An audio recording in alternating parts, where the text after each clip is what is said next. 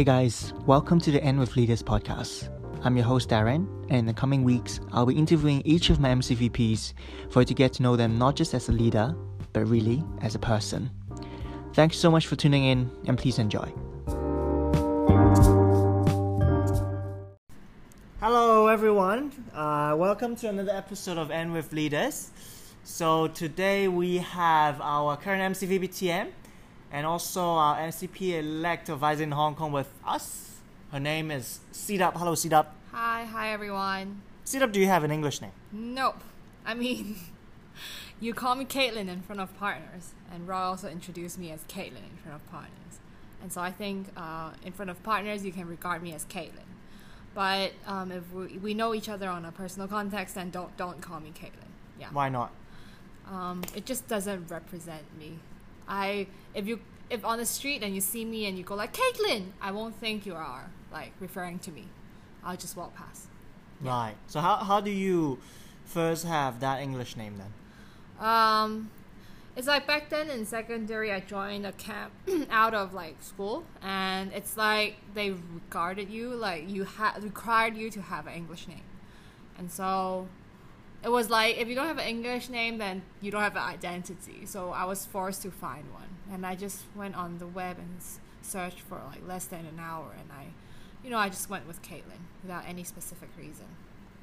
So even as time goes by, you you still cannot get used to yourself having an English name like Caitlin. No, I can't. It's just C Dub is the one that I feel most comfortable with. It's like every ever since I was in primary school or kindergarten even like people would say, "Oh, do you have an English name?" I said, "No, you can call me Chen Wen, which is my Chinese name." Back right. then, nobody called me Sida, and so um, yeah, I just grew up like that, and I don't think it. I just cannot get used to it. Okay. Okay. Yeah. Interesting. Um, so in this podcast, we are going to uh, dig deep into your personal side, like your your personal stories before AIESEC. Cool. Uh, just so our audience here, whether they're AIESECers from us in Hong Kong or just other AIESECers even, you can get to know the MC team better, right? Yeah.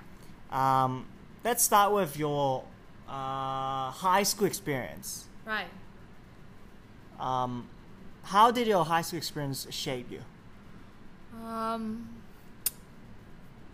so I think one example I can give is um, so we start from the first floor when we are in grade seven or form one and so slowly you in form two you go up a floor and then form three you go up a floor were, were you in a in an international school or no i was like in a, a traditional girls school girls school yeah so it's like one sex single sex single sex yeah school. it's a girls okay. school um, so so before uh, like from grade 7 grade 8 grade 9 grade 10 and grade 11 you are not allowed to take the lift so we had to walk the stairs and then when you go to grade t- 12, you get to take the lift. It's like Form 6 privilege.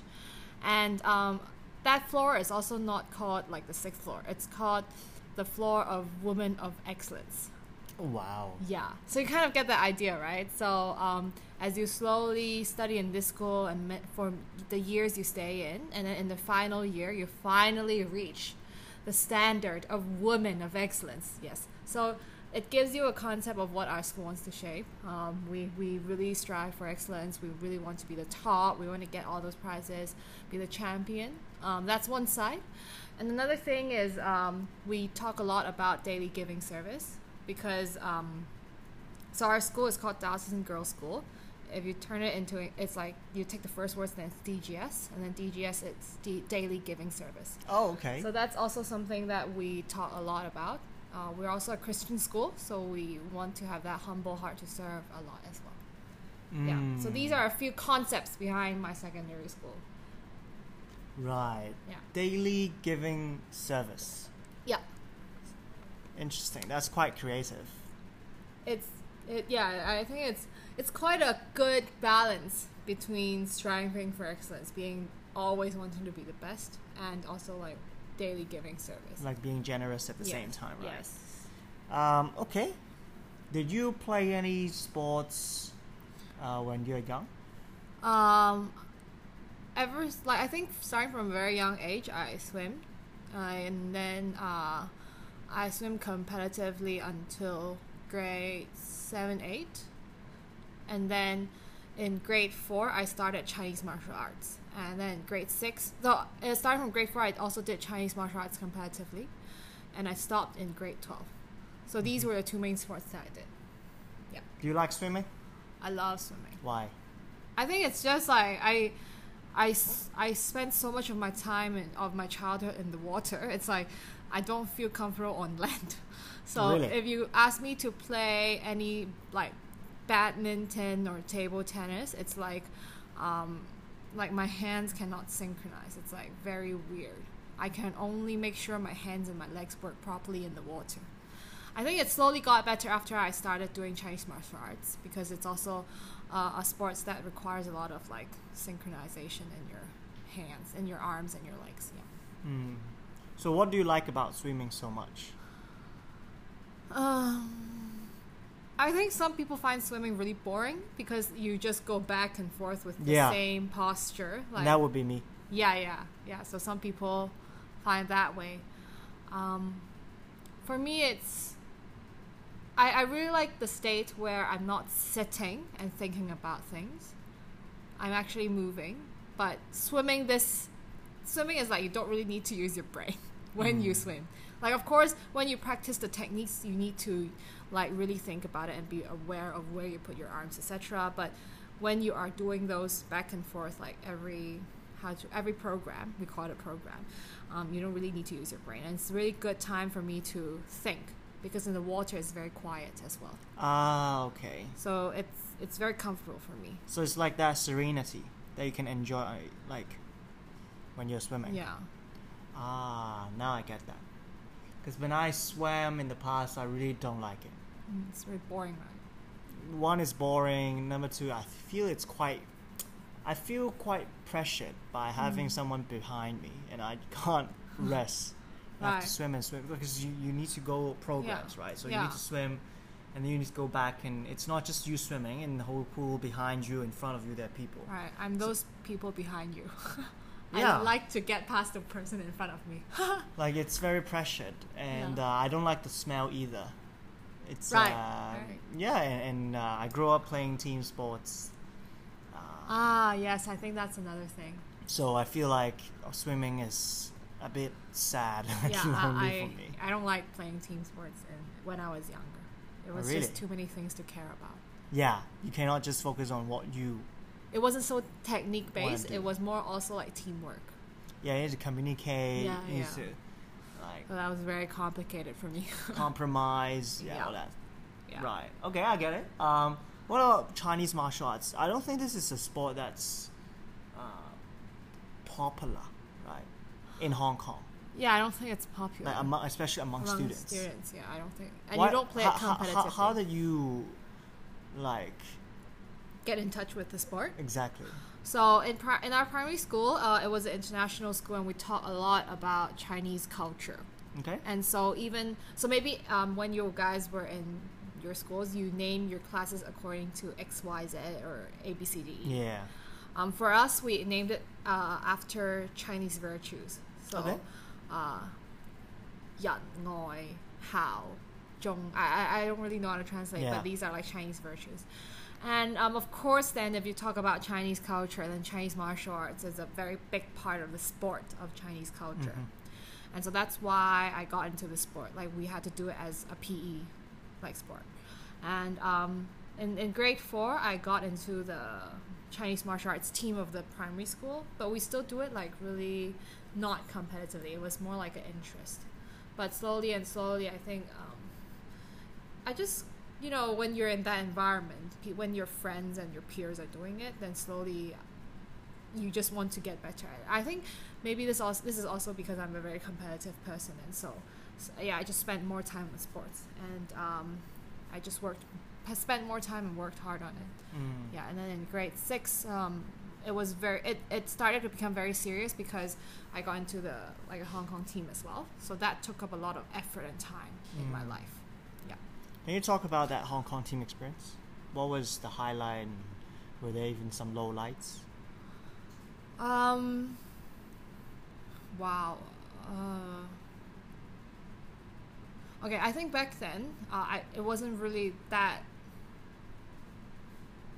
low or high for me. It was just childhood, you know, you don't have too much emotions. You just go there and train and see yourself improve every day. If you don't improve, your coach will be like, "Why are you not improving?" That kind. But you don't really regard that as, that as any high and low. Mm. Um, but if you ask me to reflect from now back, um, I think it was a very like I was very busy. So you go to school, and then after school, you immediately go to training, and then after training, you complete schoolwork and revise. It was just very packed back then in my life. Mm. Um, if you want to talk about specifically the training experience, I think um, it really pushes your limit because there's no excuse. Everyone in there is already very tall in that sport because you have to get a certain prize in the Hong Kong scale competition to get into the team.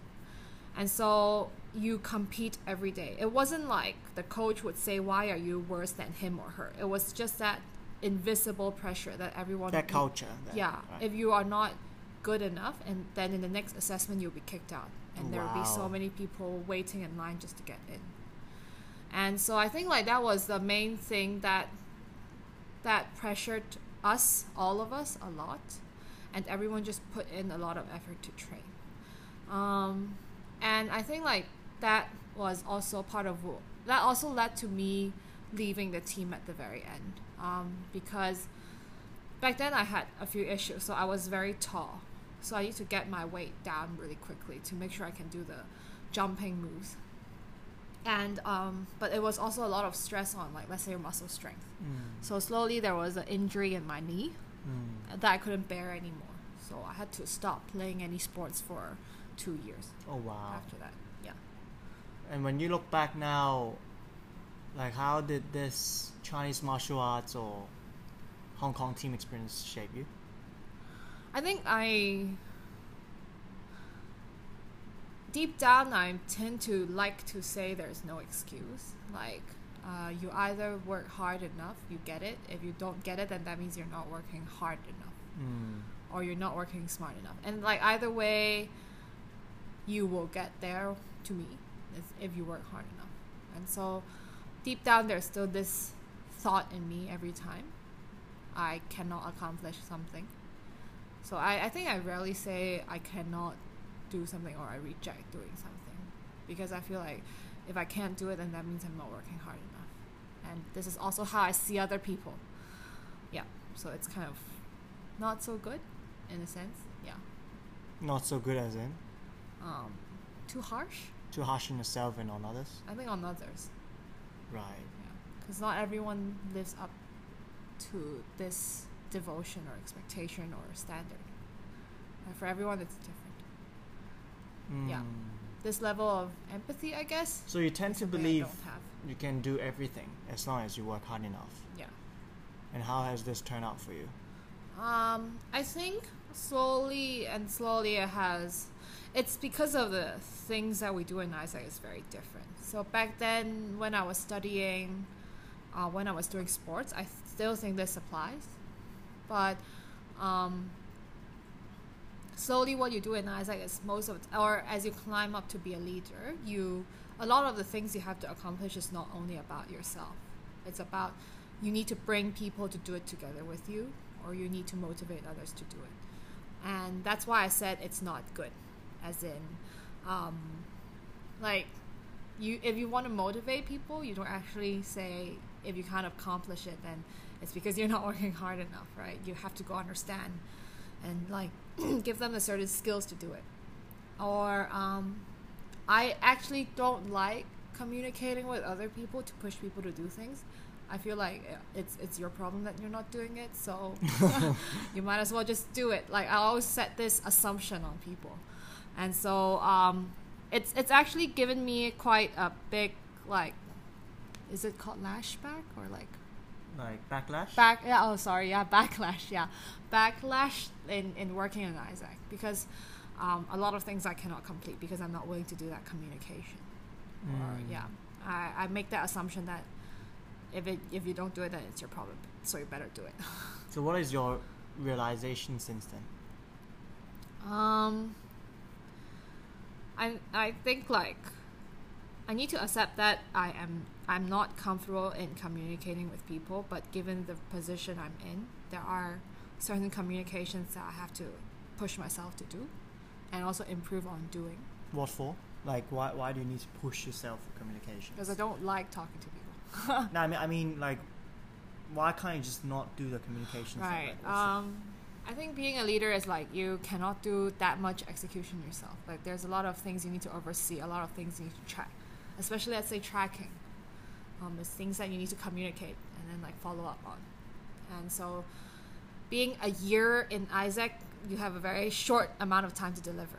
And it's very important that you really try your very best to communicate to make sure that everything is completed so that you maximize the impact of your term. Mm. Yeah. Okay, interesting. Um, so let me flash a bit forward to your AIESEC life then. Cool, Ken. Um, you have been an MC for one year now, Mm-hmm. almost one year. Huh? Yeah.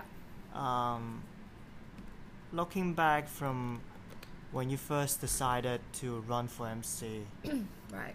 um, how, how about this? Like, let me first ask this: like, why did you run for MCVPTM in the first place? Um, I wanted to progress to MC from a very early age in my AIESEC experience. Like Um, ten years ago, when you first started your AIESEC experience. I was a member in 16, 17. I was an Right. OGB member, so Exact- it wasn't 10 the year when I was born. Right. Wow. Yeah. So how old are you now? Five. Wow. Damn it. Anyways, let's let's come back. Sidetrack. uh, yeah. So, um, yeah. Okay. Back then, I was an LCP, and I was in year three. Yeah, Yeah. year three of my university.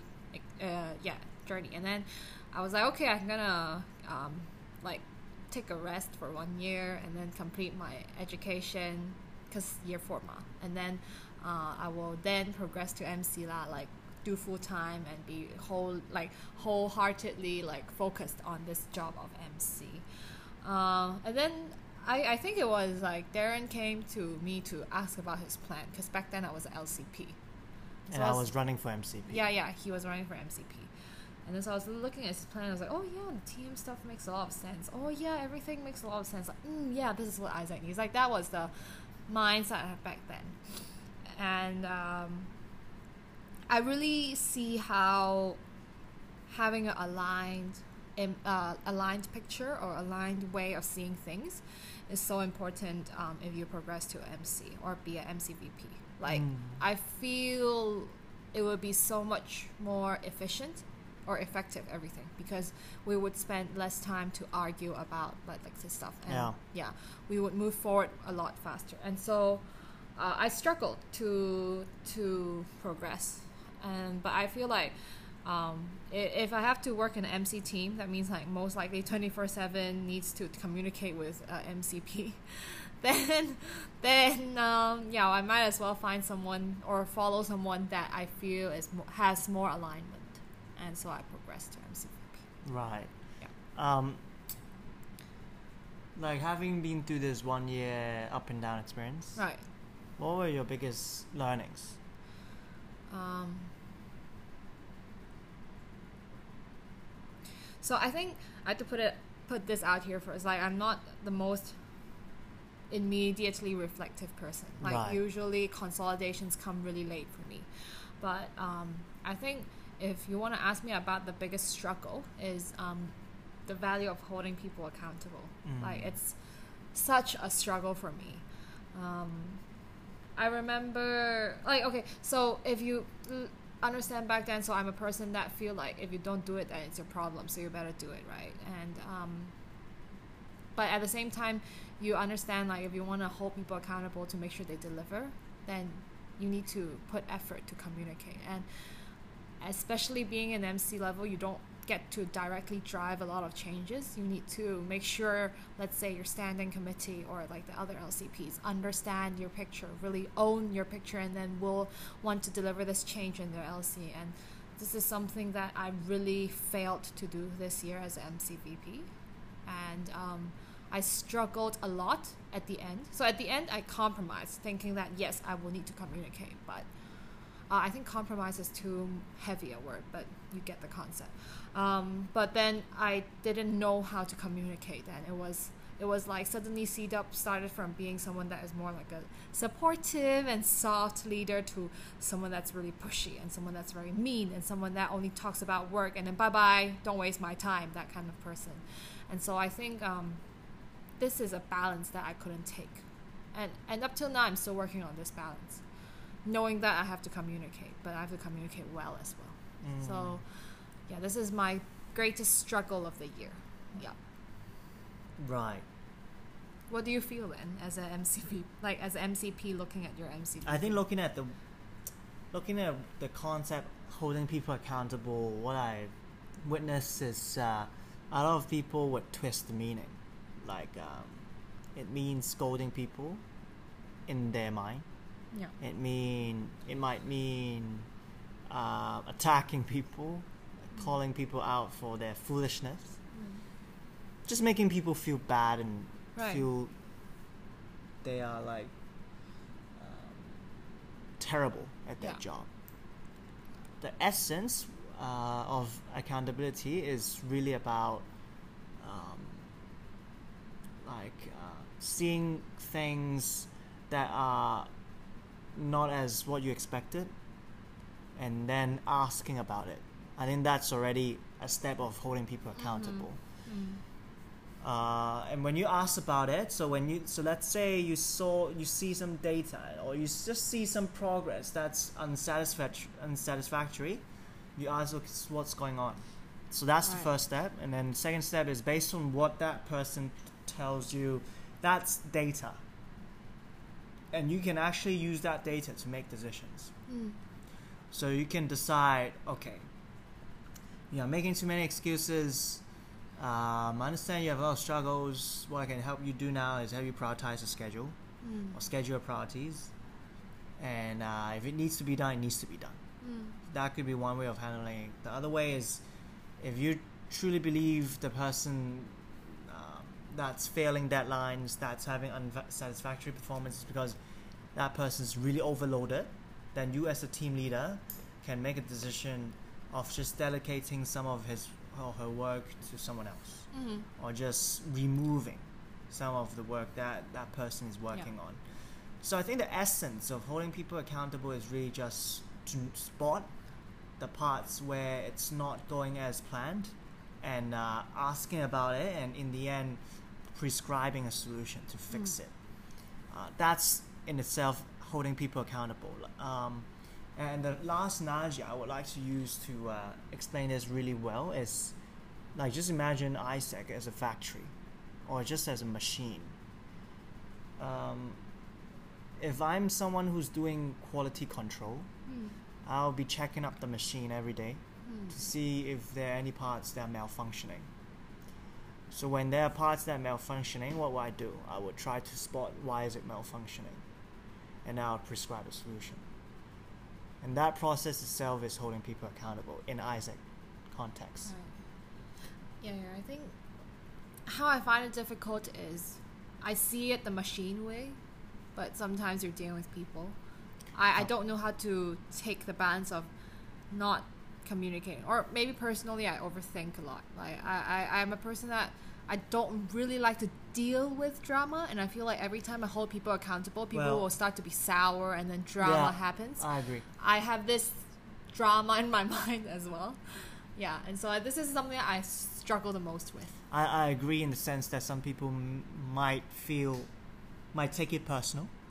I, I also personally experience this when I held people accountable or when people held me accountable in the past. I think it comes down to whether the person you're leading feels feel feels that or trusts that you as a team leader is genuinely thinking for their interests. Mm.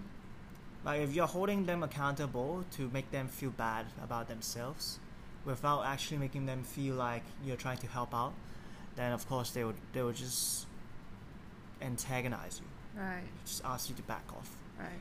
I think it's about asking questions, making sure you understand them, making them feel like you're on the same page. Then, once you have that, once you have the data, then the decisions that you make would definitely make them feel like you're a reasonable person. Mhm. You, you are you are someone who can who they can reason with. Yeah, totally. Um, so for anyone listening, and like everyone listening to this podcast, holding people accountable, it's not about seeing bad performance and scolding immediately.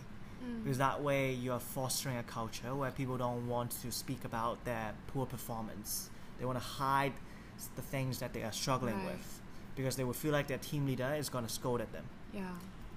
Whereas as a team leader, you want to actually foster a culture where people are willing to speak up Right. and right. be honest. exactly. Because again, those are data. If you don't have these data, you're allowing your machine to break down without Mm. you knowing that, without you knowing beforehand, it's about to break yeah. down. Yeah. Right. So that's why holding people accountable it's important, and that's why it's it's even more important that people know how to do it right. Mm. Don't scold. Ask questions. Once you get the data, prescribe the solution. Make a decision. You still want that person to do it with the mindset of if it has to be done, it needs to be done, or you, you decide that he's overloaded. You want to delegate some of the things Right. that he's working on to someone else. Yeah, Right. I just want to add the final point. Uh, if if it's like, you also need to make sure you have a habit of appreciating.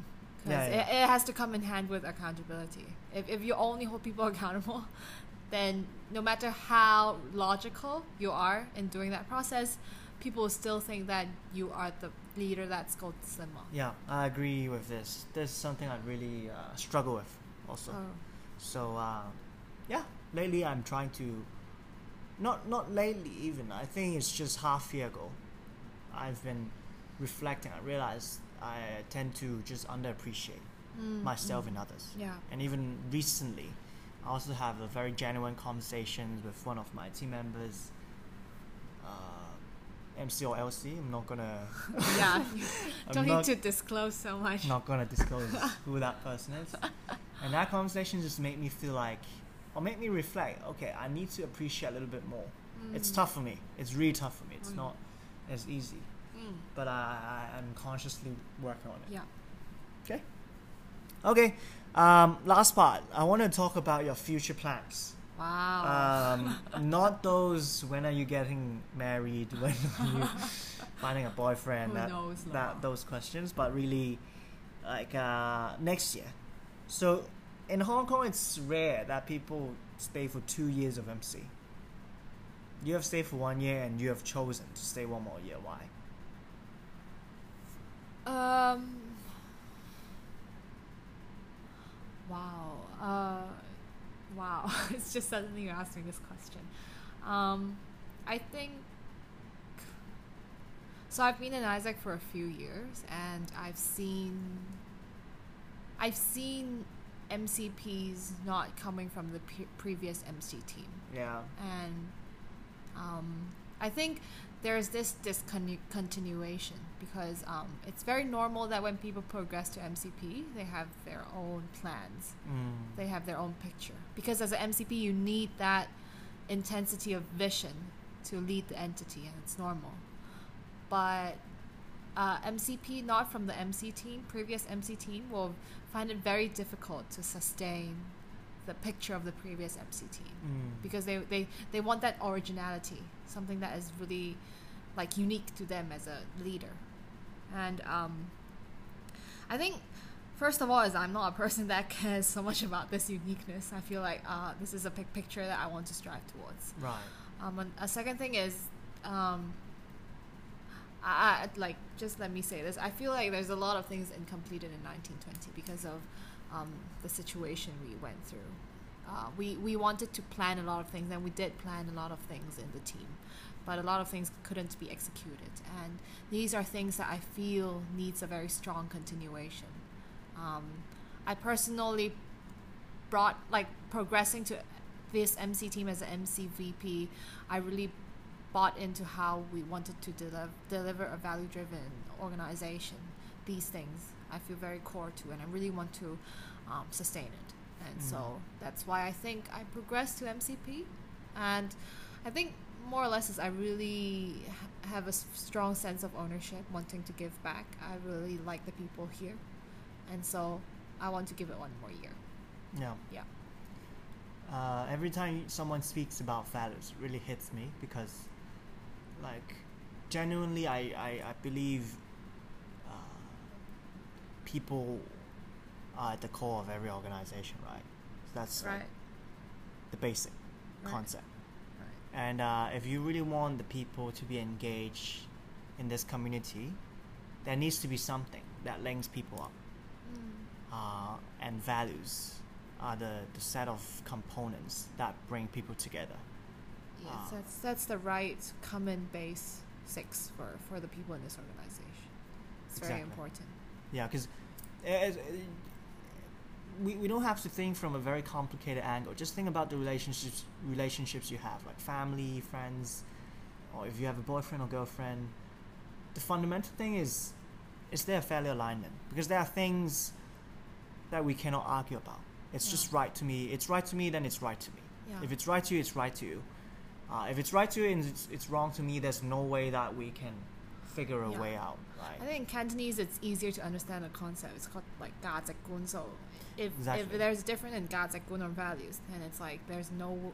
If every day you have to argue about something things, that's very fundamental, yeah, then you're wasting time to actually make progress. Yes, yes. So um, yeah, so when, when you can cultivate a community where people are fellow aligned, uh, you allow people to really feel they're part of this community, and when when when when people can be united uh, on the base of fellow alignment, then they can have their diversity Right. in terms of their personalities, working styles. Some people might be more logical, some people may be more feeling based. Then they can shine with these differences. But Mm. first, prerequisite is they need to be united on a common ground, Right. right? It's yeah, it's simple as that, Right. right? So uh, yeah, I really appreciate that.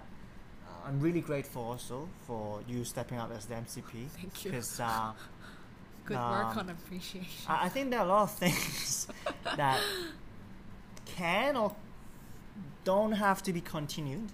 But one of the things that I really think every great organization in this world, not just AIESEC, has in common is a strong culture.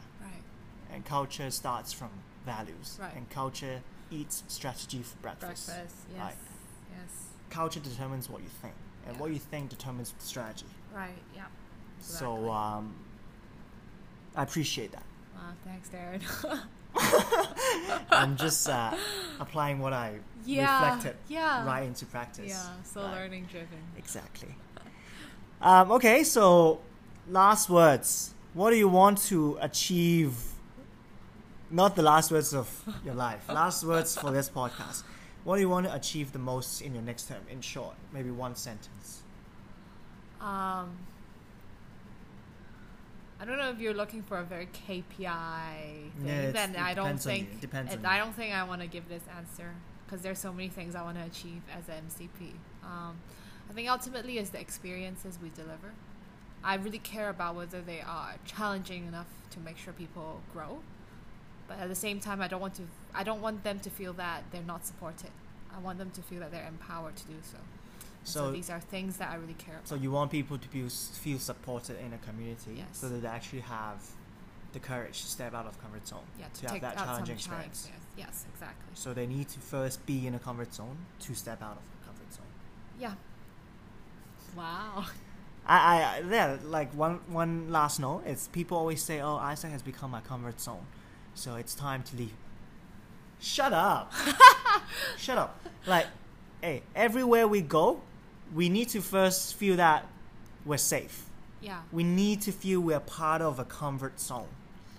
I mean, and it's yeah. it's not about it's not about you always have to be in a community that's not your comfort zone. It- You, you cannot live that way. yeah, you can. The, your mindset should be first you need to have a comfort zone. Then you cannot be complacent in a comfort zone. Yeah. You need to push yourself because you're in a comfort zone. Right. I, I think like this comfort zone shouldn't make you feel like you can settle. This comfort zone should make you feel you're supported. And it's time to step out of Uh, it, Yeah. To grow leveraging more. the yeah. power that comes from right, the comfort zone. Right. Exactly. Right. Okay, so this is the end of our second podcast. Thank you so much for tuning in. See you guys next time. Bye bye.